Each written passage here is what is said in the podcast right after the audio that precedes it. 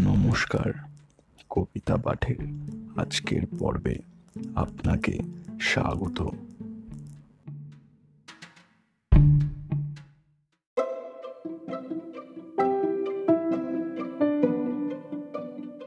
আজকে আমার নিবেদন কবি সুকুমার রায়ের কবিতা, বেজায় রাগ।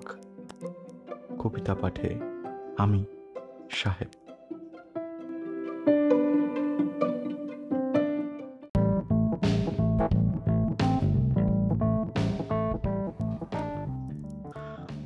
হার গেলে হার গেলে ভাই, খাপ্পা দেখি বড্ড আজ।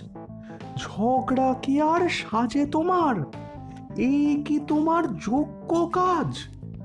হোমরা চোমরা মান্য তোমরা, বিদ্যে বুদ্ধি মর্যাদায়।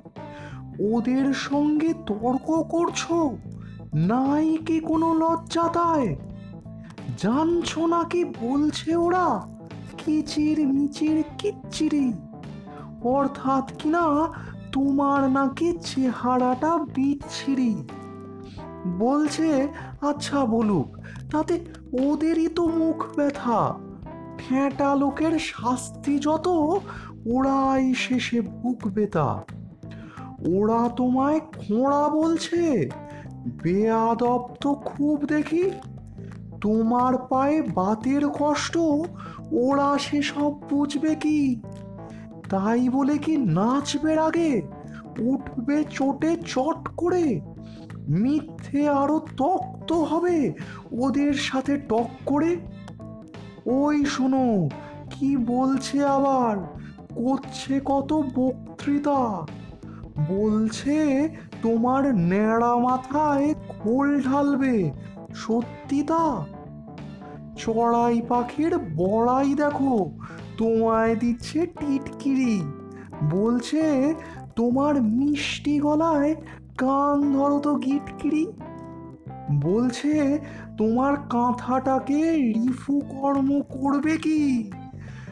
খোঁড়া ঠ্যাঙে নামবে জলে, আর কোলা ব্যাং ধরবে কি?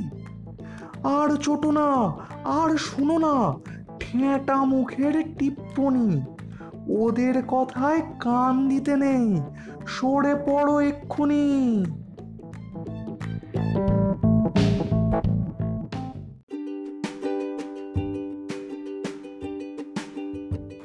শ্রোতা বন্ধুদের কাছে অনুরোধ, অবশ্যই জানিও কেমন লাগছে আমার কবিতা পাঠ।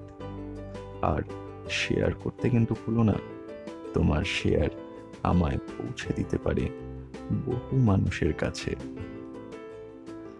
এছাড়াও, আমার আপকামিং এপিসোডসের আপডেটস পেতে সাবস্ক্রাইব করো আমার চ্যানেল ধন্যবাদ।